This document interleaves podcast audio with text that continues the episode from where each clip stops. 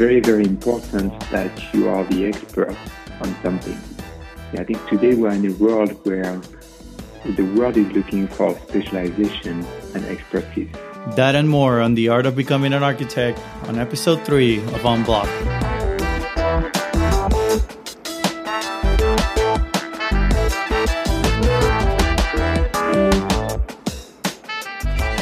Welcome back to Unblock. This is your host Miguel Ortiz, and uh, been a while. I know. I'm sorry. Uh, I've had a, a, a, busy couple of weeks. First, uh, my wife and I went on vacation, and we have family time. Uh, we ended up in Cuba for about a week, which was a very interesting experience. I'm originally from Puerto Rico, and Cuba Cuba is like a alternate dimension of Puerto Rico. You know, so if you're a Marvel fan, you'll know what I'm talking about. Uh, it's got similar architecture. The people are very similar. Uh, it's just it's just different in, in, in, certain ways. For example, some of the buildings are, are crumbling, uh, which is pretty sad to see. Um, the people are super friendly. Uh, it's a great place for photography, I have to admit, uh, which is one of my one of my hobbies, as you may know. Um, so if you like classic cars, vintage car is an amazing place to go check those out. You know, one of the stories about the classic cars in uh, in Cuba is that they're beautiful on the outside, and a lot of them are very well kept uh, on the outside. Um, but for what I hear from the people is that they all have been retrofitted for whatever parts they have in the island. So a lot of them have, for example, Mitsubishi engines. Uh, so you, you could be in a 57 Chevy with a Mitsubishi engine and basically no shock absorbers because those they can't get those in the island. So you're riding, you're going down the road, and any little hole on the road, it feels like a like a crater. Uh, it's pretty amazing. It was a great experience, and if you want to check out some of the photos, uh, they're in my website at miguelandia.com. Uh, have uh, plenty of car vintage car photos as well as uh, some of the other street photography that I like to shoot. You can also check out my Instagram at ma ortiz jr. Um, and I have a lot of those photos out there. It's still coming out. I'm, I'm still processing a lot of that stuff. And then after I came back from vacation, it went straight into another rush. I mean, never mind the work in between, right? But it went to another rush for the following weekend uh, with the opening of my first photo exhibition in a small art gallery here in the Austin area. So the gallery is called Tin Whistle Gallery, and it's a group of us, about six of us, who came together uh, in a class and we're putting our work our work out in the open. So it was first time I had to do this uh, for an exhibition. Um, so had to learn quite a bit in, in, a short amount of time from everything from framing to pricing to how to hang, how to put it all together, uh, get a concept together. Uh, it was a it was a great experience for me, and, and I'm still learning. It's gonna be uh, on for the rest of the month, for the rest of May, uh, every Saturday. So if you're in an Austin area, feel free to pass by, check it out on a Saturday in the Tin, Tin Whistle Gallery. A lot of those photos are also on my website, so if you want to check them out at miguelandia.com. And next week, uh, Consensus comes around uh, in New York City, and I'm going to be there as well. So if you want to say hi, when you, you want to chat, uh, feel free to pass by. I'm most of the time in the in the IBM booth. Feel free to pass by, ask for me, uh, say hi, and if you have or if you know any great uh, possible guests within within uh, uh, consensus, let me know, and I'll I'll, I'll be honored to uh, interview some of the guys over there. I'm going to be taking my recording uh, equipment with me, so we can we can probably record a couple episodes.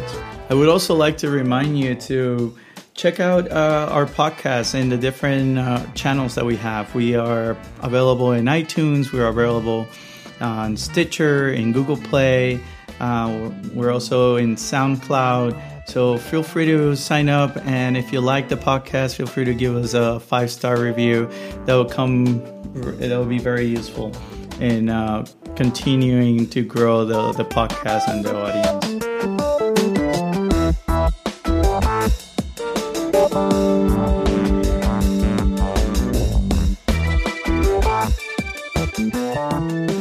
Today we have a great episode with friend and mentor Bertrand Portier. He's a distinguished engineer at IBM and he's also a CTO for insurance in the GBS division. So without further delay, here's Bertrand.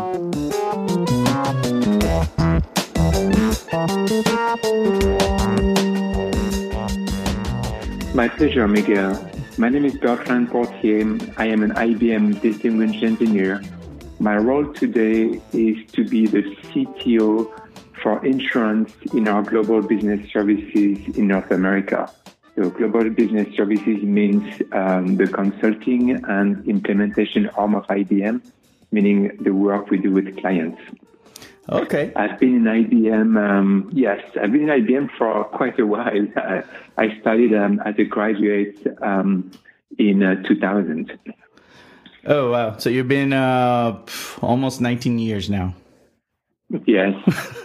yeah, time flies. and um, the good thing about IBM, you know, it's like when um, if if you will not get bored, why? Because IBM has a, lot of different um, roles and business units, and I have worked for IBM in uh, a number of different countries in uh, many different forms. You know, from um, consulting with clients to working in development, uh, field-based development, research. Um, so yes, and um, yeah. you don't have to leave the company to get a, a new boss or a new job. yeah, yeah, that's something that I've noticed myself, but I haven't been nowhere near as long in IBM. So uh, I'm looking forward to hear your thoughts in some of these, uh, some of the roles that you had. I noticed that you had a lot of architecture experience, but a lot of in, in a lot of different areas, right? So you, you work for for sales team for what what they call tiger teams, uh, and you also did client architecture. Uh, can you tell us a little bit about how is it uh, different to have that architect role in a in a client facing uh, situation as opposed to working in the lab? Very good, very good question. So the the key thing about being an architect is that you have to be an expert communicator. Right? You have to be able to communicate with your different stakeholders, and that is true in a lab environment or in a client-facing environment. Um, I would say that typically in IBM, the lab architects uh, are going to be more hands-on. So we we have chief architects for our offerings, for example, uh, and these people they spend a lot of time with clients. By the way, you know it's not because you're in the lab that you don't see clients. These people spend more than half of their time with clients, so that they really understand what the industry needs. But at the same time, they are also very hands-on, and and I know a lot of them that actually you write some of the code that goes into the offering. When you're client facing, you have um, you have a number of other things that are part of the job that you need to take care of. You know, all the things related to being a consultant and working with clients. So you have to do a lot of preparation for your meetings, internal prep with the different IBM teams that you bring together, preparation with the clients to agree on objectives, etc and then doing those um, interactions with clients. And for us architects, the best ones are usually the workshops. You know, there are architecture workshops and others where we you know, we get to define um, define something that we are going to do together, agree on scope, etc. And then we get to do the the implementation, right? And as the architect, and now in my role, because I am an executive, you know, I am I am no longer you know the actual architect on the project, but I have a number of architects who are working on different projects that oh. I supervise. But these architects, what they're going to do is that they are they are going to be the liaison between the client who has the needs, who is paying for the project, and the developers. Um, most of them are going to be IBM developers and sometimes from the client as well uh, to deliver in a delivery role to deliver um, what needs to be delivered in budget and in time. okay. So so basically the client let me let me see if I get this right. The client architect I'm sorry, the client architect in IBM becomes more of a liaison between the customer and then all the different groups and products that IBM may have to offer, and then they oversee the solution, the overall solution that the customer may uh, may implement in their in, environment. Is that is that good? A good yeah, description? Yeah, I think that's a good, that's a good summary, and I would say we we have at a high level, if you if you're a client facing architect, you're either going to be um, in what we call technical sales, pre-sales, and sometimes in the industry we, we call we are um, um, sales engineers. Right? These positions where you're, you're a sales engineer, but instead of being um, focused on only one offering and one product, you you have a number of offerings under your portfolio, and you're responsible for putting it all together for the client. So, and then your your role in quote tech sales will be to to show the value and influence your clients to use those set of offerings because the architecture you created is going to bring business benefits. Perfect. And then if you're if you're in consulting or in or implementation, then you're in delivery. Right? You could be um, there is consulting and then there is um, implementation where you're in delivery architect. So you could be very close to the labs. You know, we have what we call lab services, and I used to be part of that group in, in Europe back in my earlier days, where um, you're really close to the labs and you have clients implement those um, emerging technologies, you know, offerings that are fairly recent to the market, fairly new, things where we are still learning. Um, for example, you know, blockchain today, IoT, etc. And you you have um, lots of contacts in the IBM labs, and you also do shorter terms engagements with clients where you're the lead solution architect uh, to implement and deliver a solution. And then we have other architects in a delivery environment, part of our global business services practice, mm-hmm. who are going to stay involved for longer delivery projects. Okay. So today you're a distinguished engineer, which is one of the highest roles, uh, uh technical roles that someone can have in IBM. Congratulations, by the way.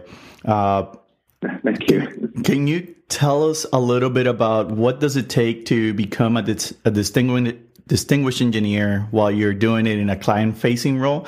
Usually, I think we we kind of uh, look at distinguished engineers as someone who were software engineers throughout their career and they they they got there through through lab work right? Um, so can you tell us a little bit what's the difference between reaching that that pinnacle through the client facing roles that you had? Uh, absolutely. The and this is the where distinguished engineers and the professions and the um, the executive appointment came from. It came from the labs, right? So you're a distinguished engineer, and if you come from the lab, you're like you're you're the person who maybe contributed to or invented, you know, um, you know um, really big innovations for maybe uh, back in the days um, databases, you know, SQL or database uh, management systems or or these these things that had an impact on, on the world, on the industry and the world. So you you have had to have that impact. Maybe you were, you know, the um, the, the chief architect for an IBM offering that had a huge impact on the marketplace, and you appointed a distinguished engineer for your impact on the industry, specifically for that technology domain that you uh, you own.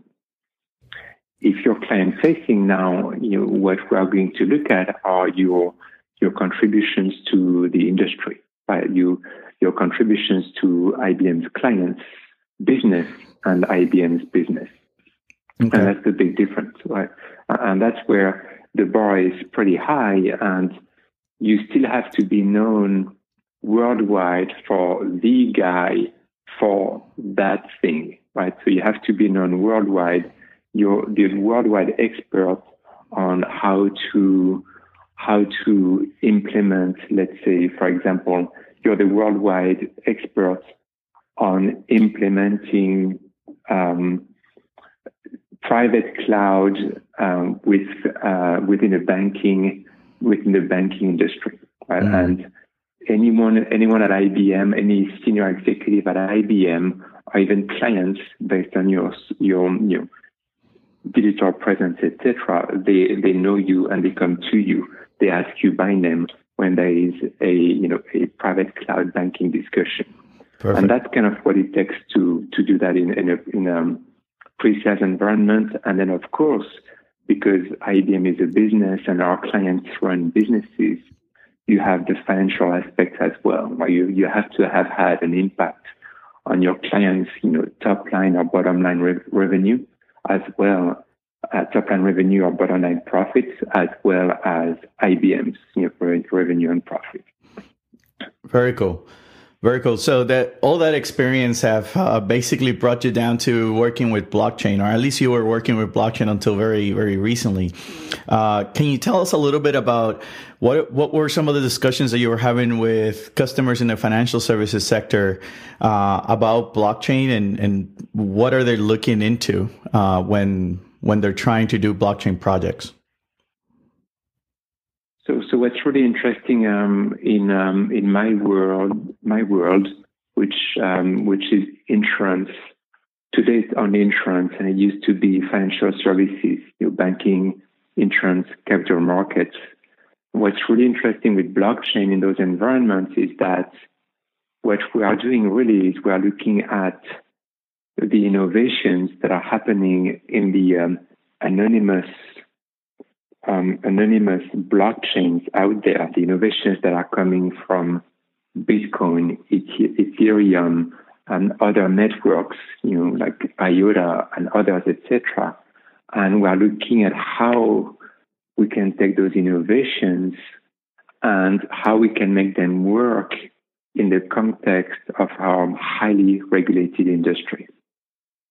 And that's really that's really what it comes down to. And um, we we have um, we are highly regulated. We know insurance companies going to do something uh, that would go against you know, regulators in terms of um, developing uh, insurance products, in terms of reporting on policy or claims events.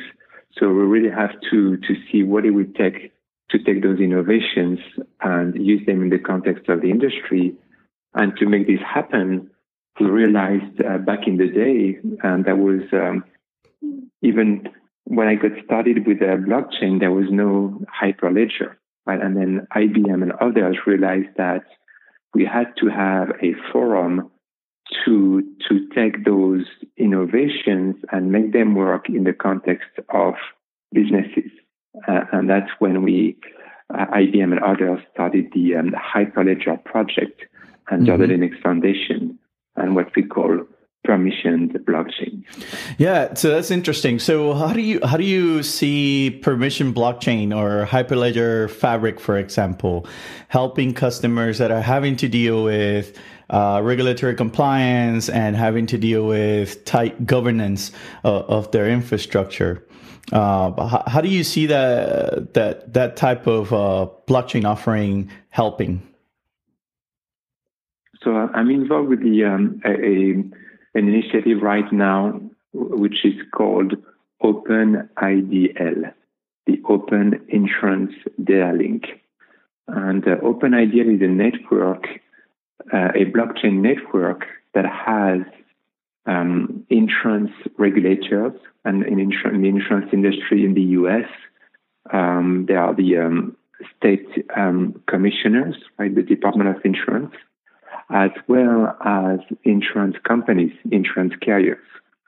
And um, we are working with a, an organization that is already has a network in place and already has a mission to work uh, between the insurance companies, the insurance carriers, and the regulators. And the, the organization is called AAIS, and they are um, a national level advisory organization for the U.S. property and casualty um, market. And what they do already with their members, I think they have more than 700 members. they already help their members um, re- report to regulators you know, on a quarterly basis, reports related to claims and events, uh, claims and policy events, as well as develop um, products, develop products, develop new products, and get them approved in a specific state, in a specific market. So what we are doing with blockchain here um, as the initial use case, and by the way, the network will grow to include more insurance industry ecosystem participants and more use cases. But what we did as a starting point is that we, for OpenIDL, is that we, we looked at how we can improve um, the data call process.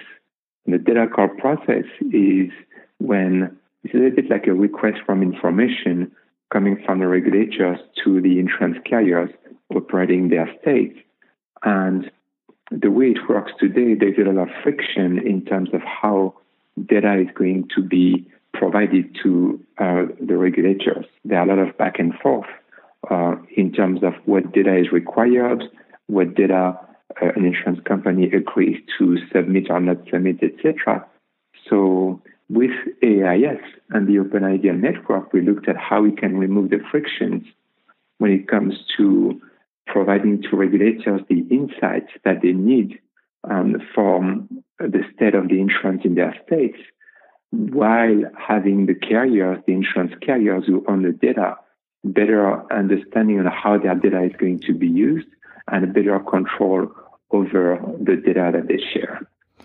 Very interesting. So, uh, just so you guys know, if you want more information about AAIS, you can go to aaisonline.com, and I'll have a link in the in the notes.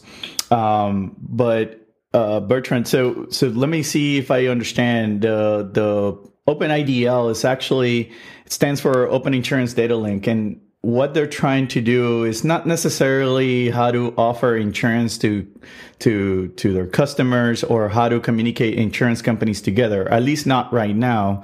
But their main focus initially has been to uh, provide a network for insurance companies to publish their regulatory information to regulators uh, and facilitate and, and basically expedite that process. Is that is that the main focus today that, that's um, so that's they, they do two things, right? So AAIS, they are, by the way, they are the only national not-for-profit advisory organization right, in the uh, in the um, P&C industry. So and what they do is two things. One, um, and by the way, their mission has been there for a long time and has not changed. We are just applying blockchain to help them better fulfill their mission and they do two things at high level. One, they they help exactly like you said. You know, they help um, insurance companies report to regulators in the context of what we call statistical reporting every quarter, um, you know, data calls whenever um, the regulators have a question and need data for it. And two, they also help, you know, insurance companies develop new insurance products and get them approved uh, in specific states. So for that, they go through what's called forms, and they have forms that are already pre-approved in specific states, and then they work with a, um, an advisor and the insurance company to to instantiate those forms um, specifically for the insurance company in, in the in the state. So basically they have the network in place. They are already doing these things. The mission is not changing, but they saw an opportunity to leverage blockchain technology on top of the existing networks to remove the frictions and provide better uh, distributed governance and better data control for the uh, data owners. Very cool. Very interesting, and it's something. I mean, I need to read up a little bit more about that, but uh, uh, I'm I'm interested in that on that area. So, so, yes, and we have uh, YouTube videos and other things as well, right? If you start looking looking this up, so we have a number of things there.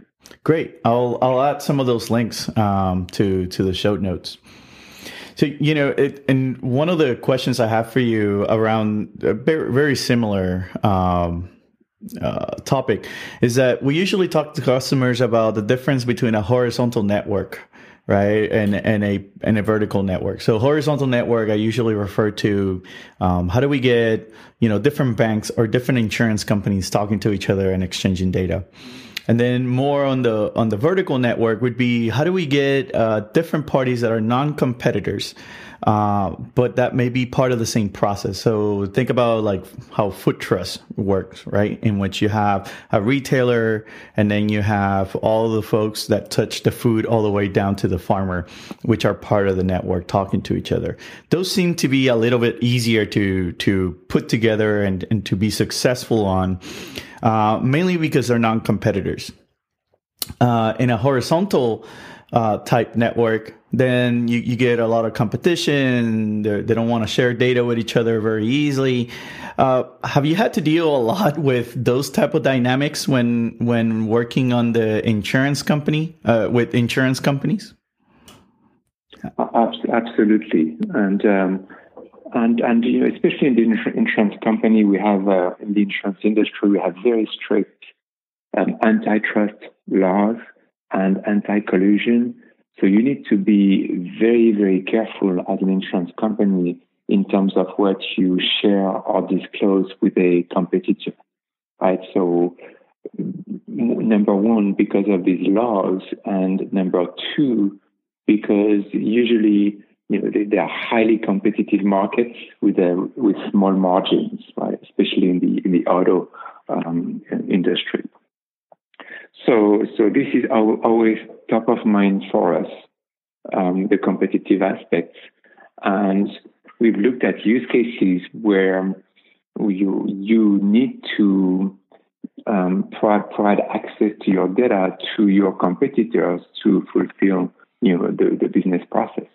Um, for example, when you're doing um, subrogation, right? Subrogation in, in insurance is when for example, we got into a car crash, right? Um, I, you're in front of me, I rear, rear end you, right? So we have a collision together. Then there's going to be um, your insurance company is going to go after my insurance companies, right? Because I was at fault and make a claim to my insurance company, right? So there's going to be a claim that is made between the two insurance companies. It's called subrogation and it's it's part of recovery, what they call recovery.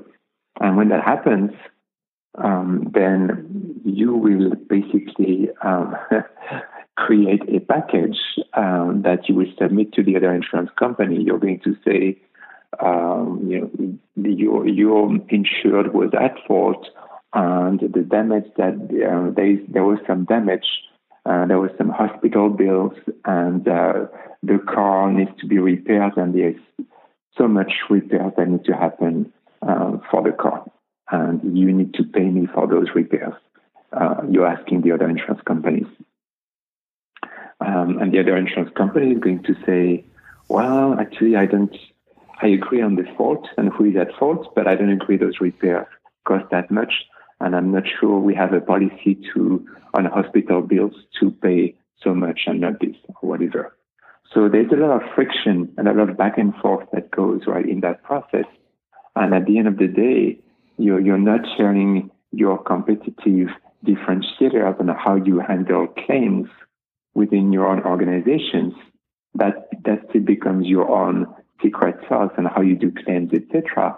But as part of the claims process, there is a need to leverage the ecosystem and specifically um, interact with your competitors uh, to fulfill the business process. Mm-hmm.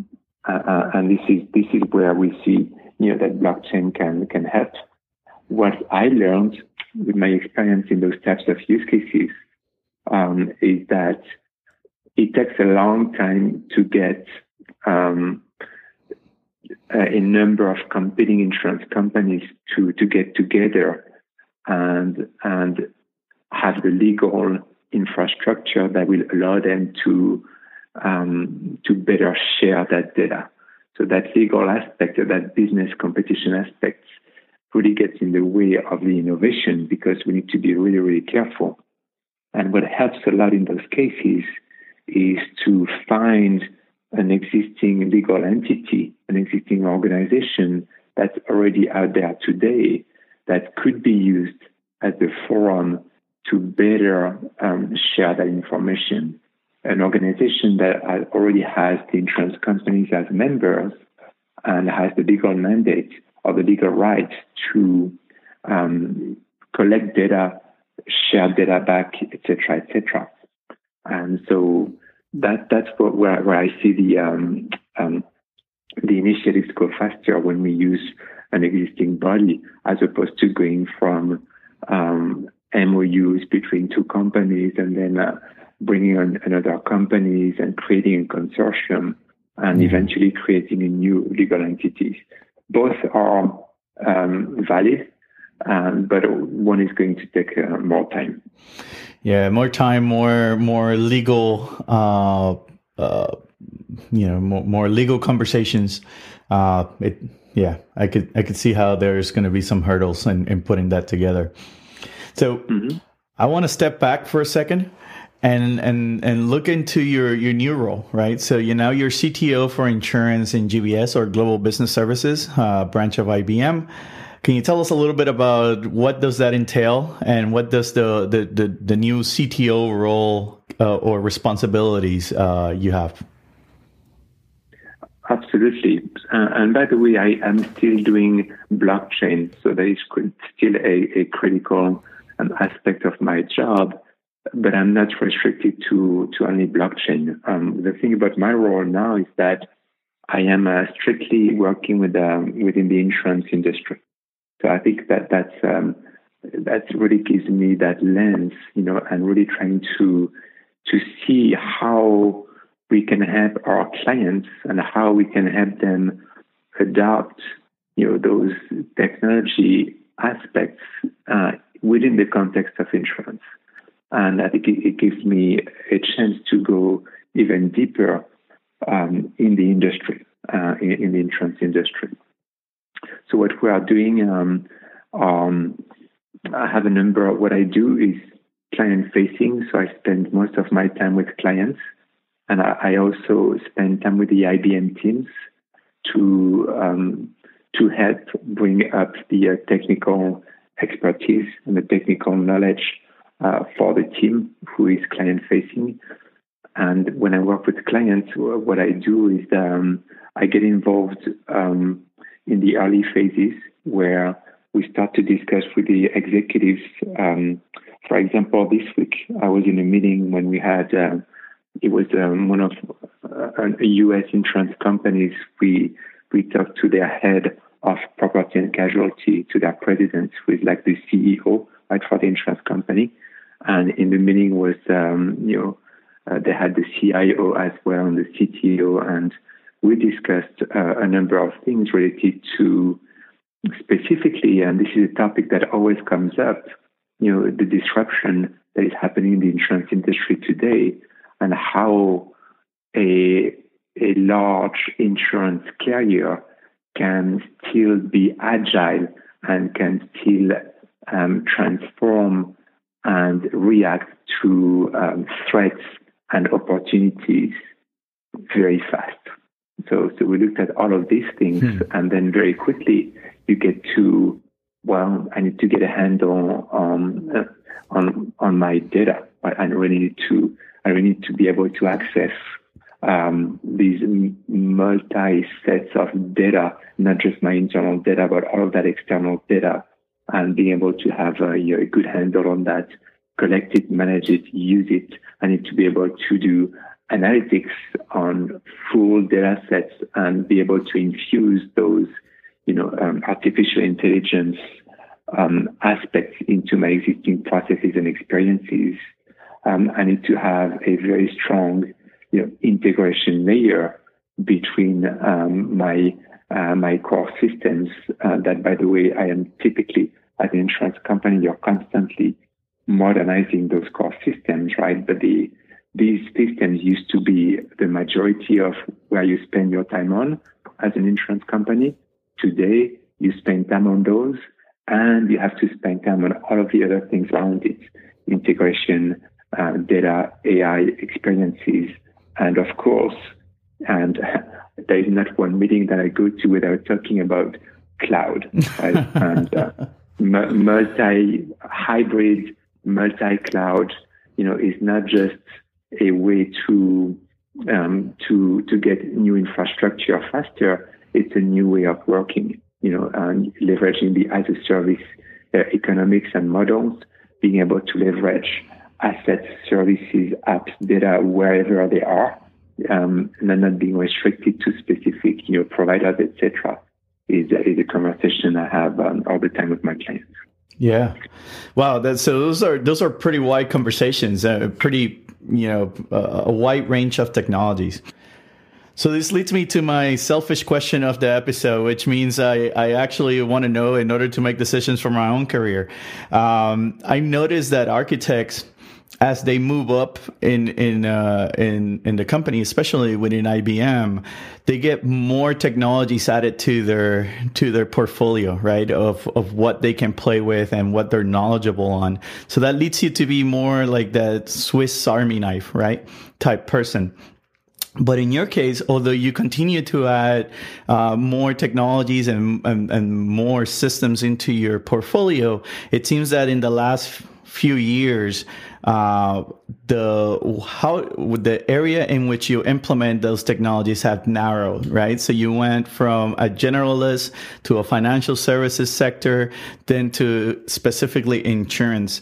Um, do you feel like that's a necessary step to kind of narrow in, in a particular vertical or in a particular industry uh, or do you or you know what are your thoughts about that I think this is um, a really, really good question, and it applies not, not only to architects but to, in general, you know, what we call knowledge workers. Right? We are knowledge workers today, right? And we, and as, as a knowledge worker, you have to be able to to be effective and influence and drive business outcomes within large context where you have a lot of people around you, colleagues, partners, clients, etc.